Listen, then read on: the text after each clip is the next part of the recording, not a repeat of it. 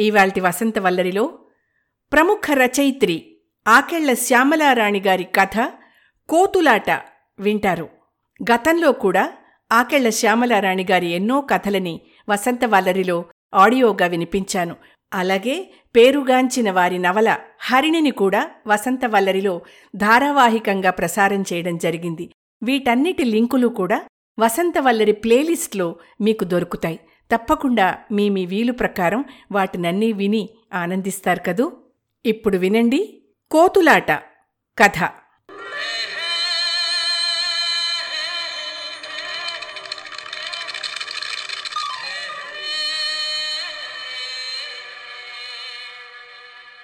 కోతుల కొర్రడు నా చిన్నప్పటినుంచి నాకు తెలుసు. వాడు నాకంటే నాలుగైదేళ్ళు పెద్దనుకుంటాను. వాడి తాత తండ్రులంతా కోతుల్నాడించే జీవనం వెళ్ళబుచ్చారు. వీడికి చిన్నప్పుడే తండ్రి పోవడంతో వేగంగా కోతి చేతికొచ్చింది. కొర్రడు మా పల్లెలోనే మేం చదివే బళ్ళోనే మూడు నాలుగు క్లాసులు చదివాడట. కానీ వాడికి చదువు కంటే కోతుల్ని ఆడించుకుని బ్రతకడమే హాయ్ అనిపించుంటుంది. లేదా కుల విద్య వదిలిపెట్టద్దు అని వాడి వాళ్ళంతా చెప్పుంటారు. కొర్రడు కోతిని తీసుకుని చుట్టుపక్కల పల్లెలన్నీ తిరిగొచ్చేవాడు. నెలకి తప్పనిసరిగా రెండుసార్లు మా ఇంటికొచ్చేవాడు. ఆ పల్లెలో మా తాతగారిది బాగా కలిగిన లోగిలి. అంచేత ఇలా వచ్చే వాళ్ళందరికీ కొంచెమో రెండు కుంచాలో ధాన్యం కొలిచి ఇస్తుండేవారు అప్పుడప్పుడు. ఆ కోతులాట మేమెప్పుడూ చూస్తున్నదే అయినా కొర్రడొచ్చాడనేసరికల్లా పిల్లలమంతా సరదాగా పరిగెత్తేవాళ్ళం. వాడు కూడా రెట్టింపు ఉత్సాహంగా కోతిని ఆడించేవాడు. ఆట అదే అయినా వాడి తండ్రి తాతల కంటే నాజూకుగా ఆడించేవాడు కొర్రడు. నీ అత్తింట కాపురం నీ పుట్టింటి కాపురం నీ సొంత కాపురం. అంటూ ఒక ఇటిక నెత్తిన పెట్టి ఆడమన్నప్పుడు కోతి తిన్నగా ఆడకపోతే అడే నంజా అని తిట్టేవాడు వాడి తండ్రి. వీడు అలాంటి తిట్లు తిట్టేవాడు కాదు. హే బుల్బుల్ ప్యారీ వగైరాలు ఎక్కడో నేర్చాడు వీడు.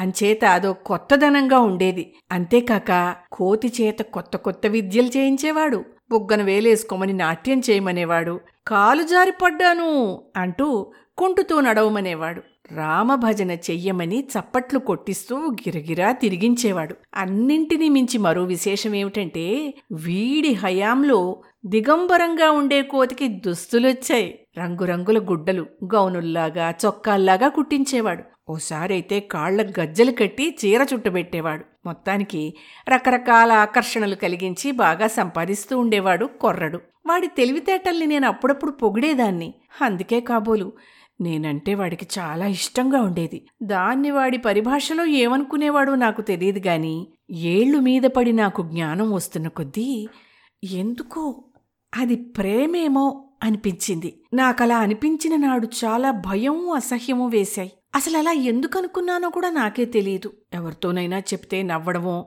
నాలుగు చీవాట్లు పెట్టడమో చేస్తారేమోనని ఎవరితోనూ చెప్పకుండా నాలో నేనే అదో రకమైన బాధపడుతూ ఉండేదాన్ని. ఆ బాధ పైకి వెళ్ళగక్కలేక అప్పుడప్పుడు అకారణంగా వాణ్ణి తిట్టేదాన్ని కూడా. తిట్టినా వాడు మాత్రం ఆరాధనగానే చూసేవాడు నాకేసి క్రమంగా నాలో భయం పెరగసాగింది. ఎప్పుడో నాడు వీడు.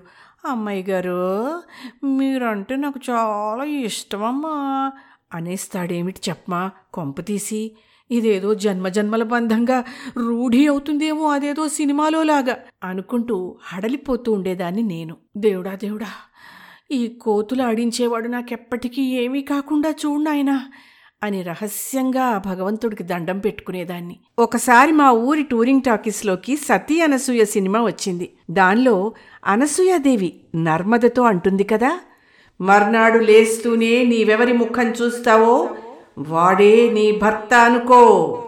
అని ఆ ముక్క నా బుర్రలో బాగా నిలిచిపోయింది ఎందుకనో. అమ్మో ఈ కొర్రడు తప్ప ఇంకెవరు నా భర్త అయినా పర్వాలేదు బాబు. నేను కూడా రేపు ఉదయాన లేస్తూనే ఎవరి ముఖం చూస్తానో వాడే నా భర్త అనుకుంటాను అని అదో పిచ్చి నిర్ణయం చేసుకున్నాను నా మనసులో. అలా ఎందుకు అనుకోవాలో అప్పట్లో ఆలోచించాలని కూడా అనిపించలేదు నాకు. మీదు మిక్కిరి ఏదో ఒడ్డుకు చేరుతున్న సంతృప్తి కలిగింది. మర్నాడు ఉదయాన్నే మంచం మించి లేస్తూనే బితుకు బితుక్గా చూసుకుంటూ వాకిట్లోకొచ్చాను. కొర్రడు కోతితో సహా ఎదురుగా నిల్చున్నాడు. నాలో భయం కోపం ఒకదాన్నొకటి మించిపోయి పిచ్చిదాన్లా తయారయ్యాను. నోటికొచ్చినట్టు వాణ్ణి అవతలకి పొమ్మన్నాను. వాడేమో వెర్రి ముఖం పెట్టుకుని చూస్తుంటే మా అమ్మ వచ్చి నన్నే మందలించింది. ఆవేళ కూడా వాడు కోతిని ఆడించాడు. మా అమ్మ కొంచెడు ధాన్యం పోసింది వాడి సంచిలో. విధి బలీయం అంటారు నేను వీడిపాలే పడతానేమిటి చెప్పమా? అని నాలో భయం వేళ్ళు తన్నుకోసాగింది. కాని ఓనాడు హఠాత్తుగా నా భయమంతా పటాపంచలైపోయింది. ఆ రోజే నాకు పెళ్ళి చూపులేర్పాటు చేశారన్నమాట. ఆయన నవమన్మధుళ్ళా ఉన్నాడు. నేను నచ్చానని వెంటనే చెప్పేశారు పైగా నా పెళ్ళి నిశ్చయమైపోయింది. ఆ వేసవిలో ఆయనతో నా పెళ్ళి మహావైభవంగా జరిగిపోయింది. నాకు కొర్రడంటే పూర్తిగా భయం తగ్గిపోయింది. ఆ తర్వాత వాడొచ్చినప్పుడు వాడితో మామూలుగా మాట్లాడగలిగాను. వాడప్పుడూ ఇప్పుడూ ఒక్కలాగే ఉన్నాడు.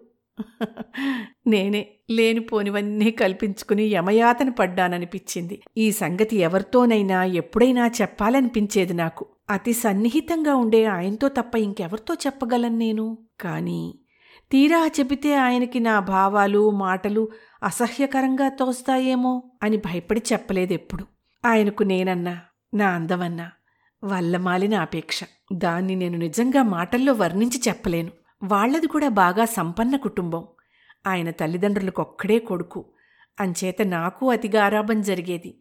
కానీ ఒక్కొక్కప్పుడు ఆ గారాభమే ప్రాణాంతకంగా ఉండేది. నేను పల్లెటూళ్ళలో పుట్టి పెరగడం చేత పట్నవాసానికి అనుకూలంగా నా మాటల తీరుతెన్నులు నా అలవాట్లు ఎలా మారాలో ఆయన అతి జాగ్రత్తగా దగ్గరుండి బోధపరుస్తున్నప్పుడు నాకు నవ్వొస్తూ ఉండేది. నేను ముఖం చేతులు ఎక్కువగా తిప్పి మాట్లాడతా అంట.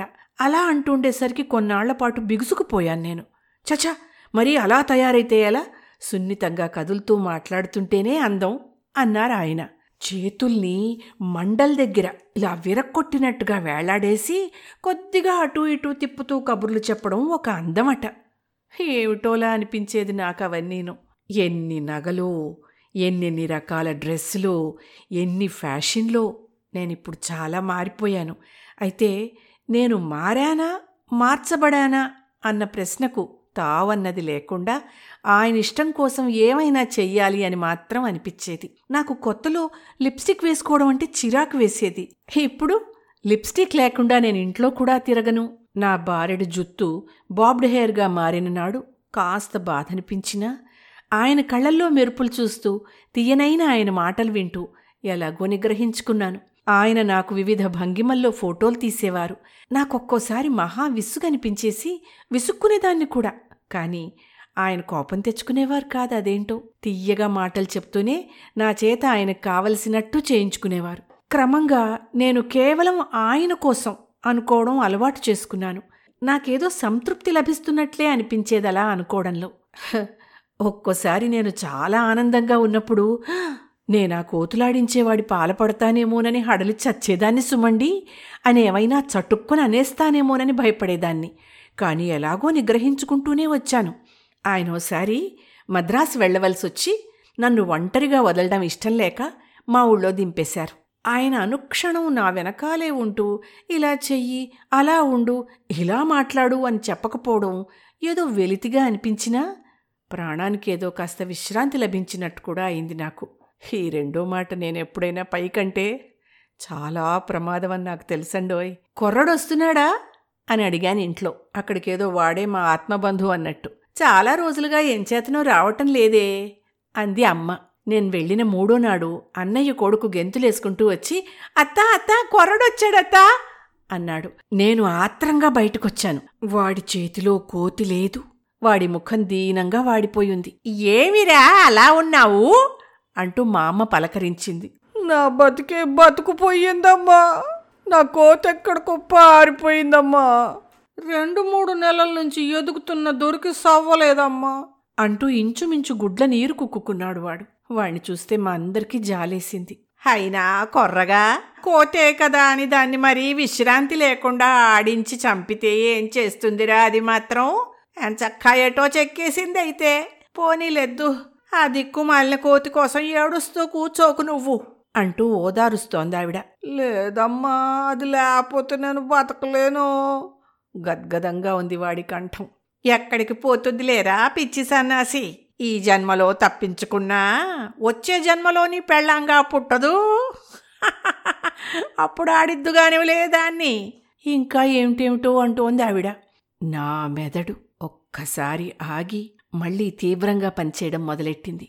ఈ జన్మలో వీణ్ణి తప్పించుకుని పారిపోయినా మళ్ళీ జన్మలో పెళ్ళంగా మారి రాక తప్పదన్నమాట. అకస్మాత్తుగా నాకు ఆయన జ్ఞాపకం వచ్చారు. కొర్రడు కోతి చేత చేయించే పనులకి ఆయన నా చేత చేయించే పనులకి అట్టే తేడా లేదు. ఎటొచ్చి అది కోతి? నేను మనిషిని. అంతే. నాకిప్పుడు ఆయనలో కోతులాడించేవాడే కనిపిస్తున్నాడు. పూర్వజన్మలో నేను కోతినయ్యుంటాను నేనిప్పుడు కొర్రడి కోతిలాగే తప్పించుకుని పారిపోయుంటాను అందుకే ఈ జన్మలో ఆయనకి భార్యనయ్యాను. కోతులాడించేవాడంటే అందుకేనన్నమాట ముందు నుంచి నాకంత భయం. కొర్రడి కోతి పారిపోయిందట. అవును కోతి కనుక స్వేచ్ఛగా పారిపోగలిగింది. మరి నేను? చిచి ఇదేమిటిలా నా ఆలోచనలు? ఆయనకి నేనంటే ఎంత ప్రేమ? ఆయనంటే నాకెంత గౌరవం? ఎంతగా సర్ది చెప్పుకోబోతున్నా? నా కళ్ళు చెమ్మగిల్లాయి. ఎందుకో?